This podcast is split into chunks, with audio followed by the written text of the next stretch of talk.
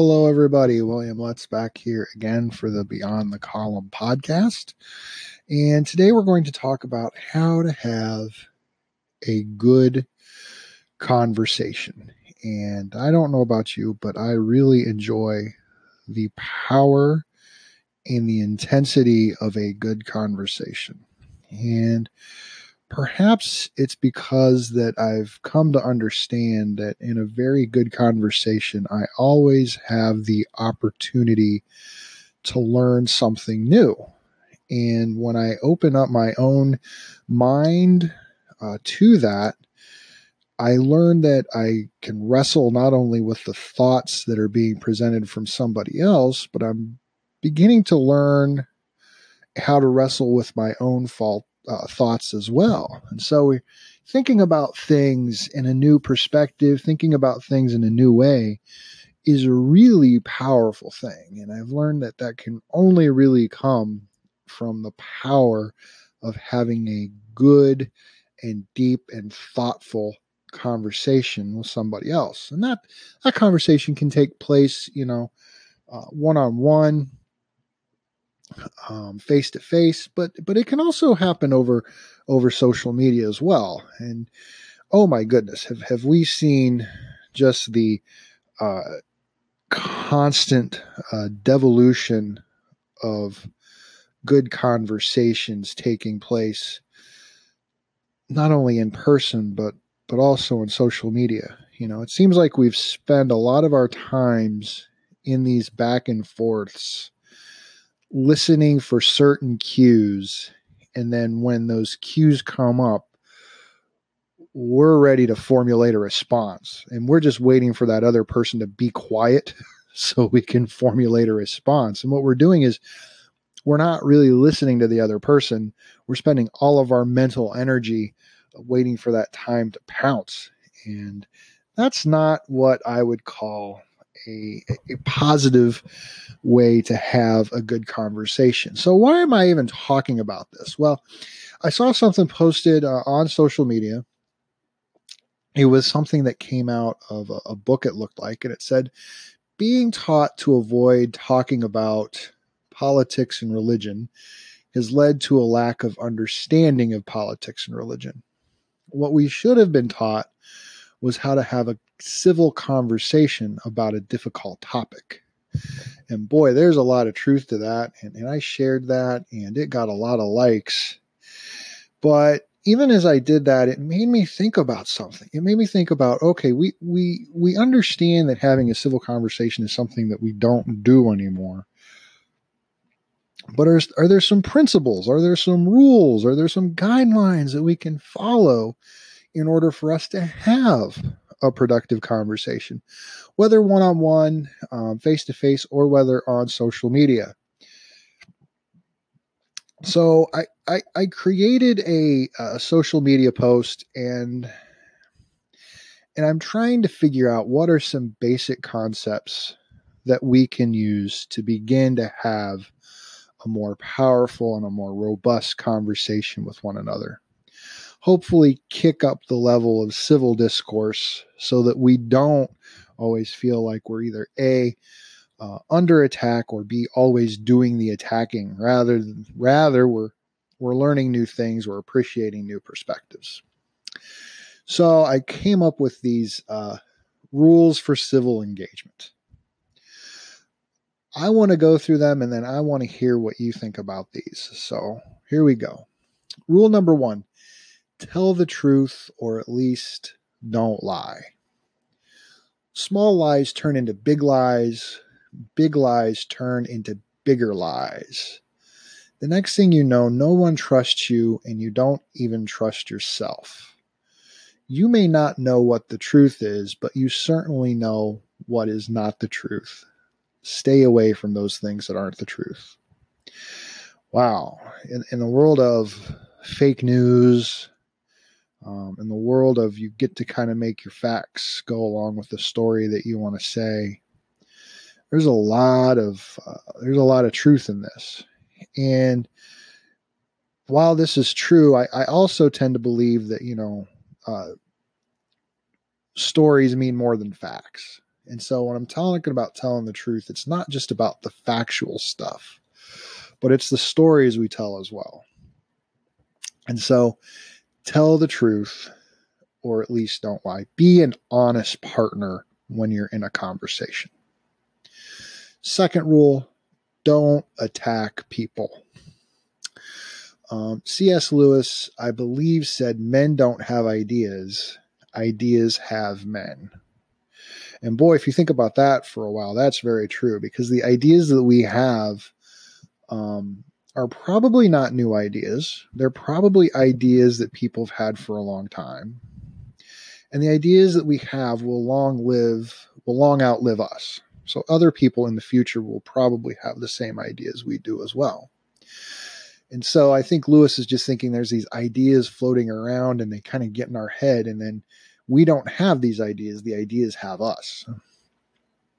And so when we're in a conversation and we're attacking people instead of ideas, we're literally attacking the weakest part of kind of that that two uh, two party system If we think of you as an idea, you and your idea, your idea is stronger than you. And many people don't want to attack the idea because the idea is stronger. So they'll attack the person. So they will attack the weakest thing. And I tend to believe that when you are so set on attacking the weakest part, you know, of, of that system, those are the things that make you weak and those are the things that that make you less than admirable so you shouldn't do it rule number three is assume the person in the conversation knows something you don't and this is probably this probably should be the most important rule but it doesn't matter if you have a phd from an ivy league school the things you know um, can only get you so far. In fact, the things you don't know clearly outnumber the things you do know, probably by a factor of about a hundred. And even when you think you know something, you have to have the realization that you're only coming to that knowledge through your own particular view, your own particular worldview. Someone else has something different. And it doesn't mean that you're right and they're wrong. It just means you're different. And the fact of the matter is, what makes you think you have the superior worldview? Of course, they don't. But if they don't, you don't either. So what? What makes you believe that your worldview is more superior than someone else's? You have to talk about these things. You have to negotiate them out. You have to have the ability to articulate your ideas in a way that that make your worldview understandable to somebody else. Rule number four, don't be obscene. If if you use words that you wouldn't say in front of your mother, your wife, your daughter, uh, mixed company, anyone like that, it makes you look weak and pathetic. Please don't do that. We, we have enough coarseness in this world. You don't have to be a part of it. Rule number five the goal is not to win an argument, the goal is to do well enough to be a part of the next argument. Let's take a trip back to when we were in the schoolyard playing basketball or playing football or playing whatever. And let's say you blow out the conversa- uh, the competition by about 100 points. And in the process, you are just an absolute jerk. Um, you're demeaning your opponent. Uh, perhaps you're a little too physically hard. All of these things. Do you really think somebody's going to want to play with you the next time? No. You're obviously much, much better, but nobody's going to want to get involved with you. Um, rather, you have to play well enough to get invited back to play again. So even if you lose a game, you can feel good about it um, because you've you worked hard, you tried hard, but yeah, we just lost, and that's going to happen. But I now have a strategy to win again, and my opponent, who was adequately challenged, will want to play me again. You know that's that's such an important rule that we often forget. The goal is not to win the goal is to do well enough to get back into the next argument. Rule number six is be precise when you talk. If you go on a 100 word run on sentence and you make no sense, you've automatically lost the argument. We all learn some degree of grammar in school it's important that we use it. And the, here, here's the thing there's a lot of teachers that made it their life mission to keep you from being ignorant, ignorant in how you articulate the world. They did that because you not being an individual that can articulate your views is bad for the world. I recently uh, gave a small talk at my uh, alma mater, Wright State University, in front of a bunch of undergraduate students in um, their urban affairs program, and which was the program I graduated. They all looked at me and they said, Hey, if you had one piece of advice for students, what would it be? And I said, You know, the most important thing you can do as a college student is learn how to articulate your ideas well uh, both written and both uh, through the spoken word as well. If you can articulate your ideas well, you are going to win most of the challenges that come up in your life. And if you have a good soul, if your motives are pure, not only will you win, but the people around you will win. Your family will win. Your community will win. Your world will win. The organizations that you're a part of, they all win because you have the power to speak some degree of stability in a world that doesn't make any sense anymore to a lot of people. And if you can do that, you can change the world for better. Uh, the seventh rule be polite. It costs you absolutely nothing to use manners, but what you will re- reap and rewards from being polite is beyond measure. How hard is it for us to really be polite? We've spent a lot of time and effort and energy um, just to learn how to be better people and we we often need reminders of that and even when you're hurt even when you're down it doesn't matter you still need to be polite uh, rule number 8 be responsible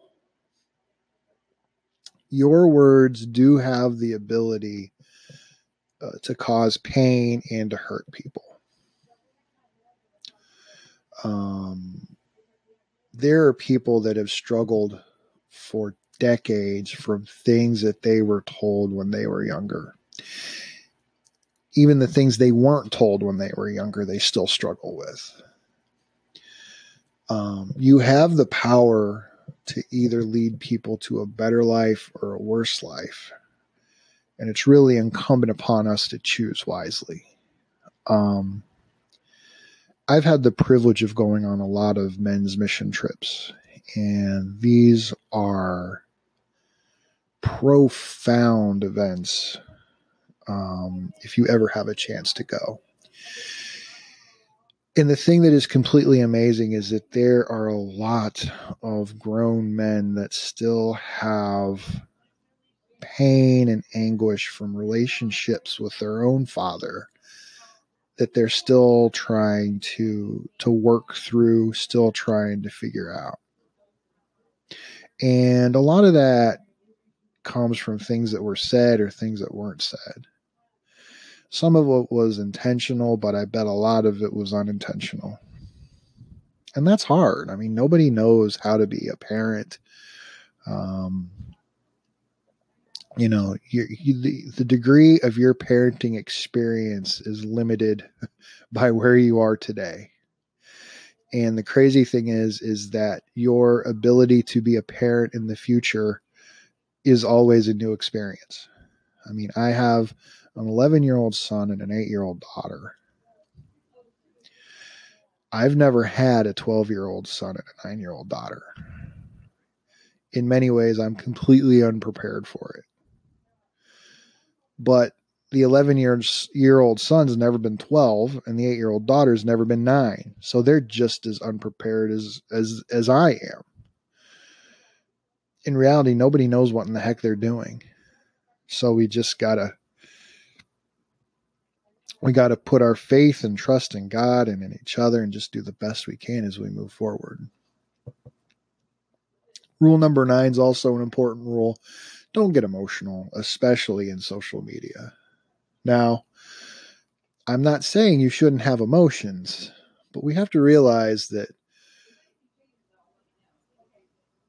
when we type something, so much of our our nonverbal cues can't come through.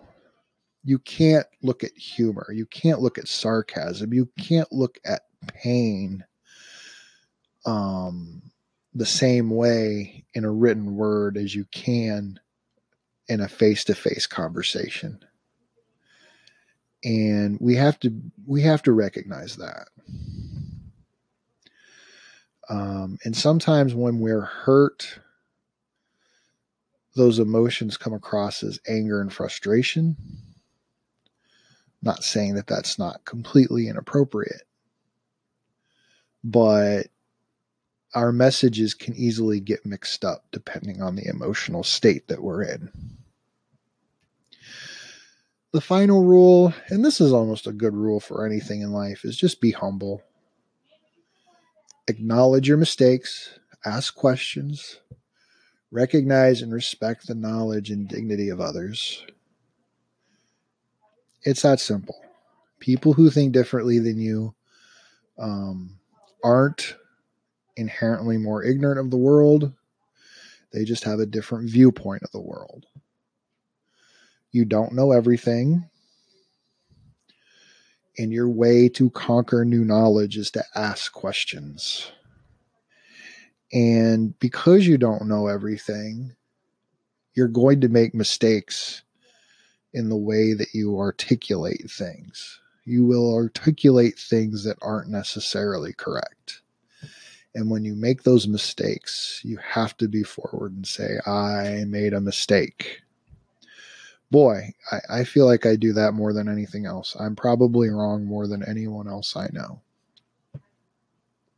Um, in fact, it was just today I got in a little bit of a Facebook conversation and uh, I said something and somebody said that's baloney, and I was like, "Yeah, you're you're probably right. Um, I probably went too far, but here's my worldview on this." And and they they came back and said, "Well, here's my worldview." And and, and the beautiful thing is, I can still have disagreements with these individuals over these types of issues, and it doesn't matter if they're social or political or whatever they are. But at the end of the day, we still respect each other. We still admire each other's um, ability to articulate things. We still admire our own individual abilities to kind of make positive changes in our world. Um, and that feels good at the end of the day it feels good to know that I have people that I can talk to that will help me straighten out the own ideas I have in my own mind. And it's pretty rare to have those type of people. But it doesn't have to be rare if you're willing to follow these rules. Recognize when you enter a conversation that it's going to be uh, it's going to be difficult because you're going to learn something. You might be wrong. You have to respect the other person. You have to put yourself in a different position. We all think we're masters of our own life. There's no doubt about that. But at the end of the day, we're all limited by the things that we know and the things that we don't know. And if we're going to grow, we have to be willing to be uncomfortable. I've, I've never grown in an environment of comfort. Every everything that I've grown has come through a, a sensation of pain or frustration. And it's once we get to those places when we're not necessarily uh, hurt, but we're willing to put our our comfort aside for something better. That's where we get to learn more things, and that's where we get to be uh, better people. Well, I hope you enjoyed uh, this episode of the Beyond the Column podcast. Please feel free to get interactive with us. I would love to hear your thoughts and comments on this topic. Check us out on our Facebook page, facebook.com slash beyond the column. Send us an email beyond the column at gmail. Oh, excuse me, beyond the column podcast at gmail.com. You can also check us out on Twitter at Beyond the Column. I would love to hear from you. Um, the response to our podcast has just been growing and growing and growing. I know I've talked to a few of you over the last couple weeks that kind of wants to know more about this medium and how it works. I'd be happy to uh, talk to you more about that. And of course, you know, all that means is there might be some future episodes where we have some guests in which we'll have some conversations. So you get to hear a different voice other than mine. But uh, all that's for the future. Uh, thank you very much for listening. Have a great week.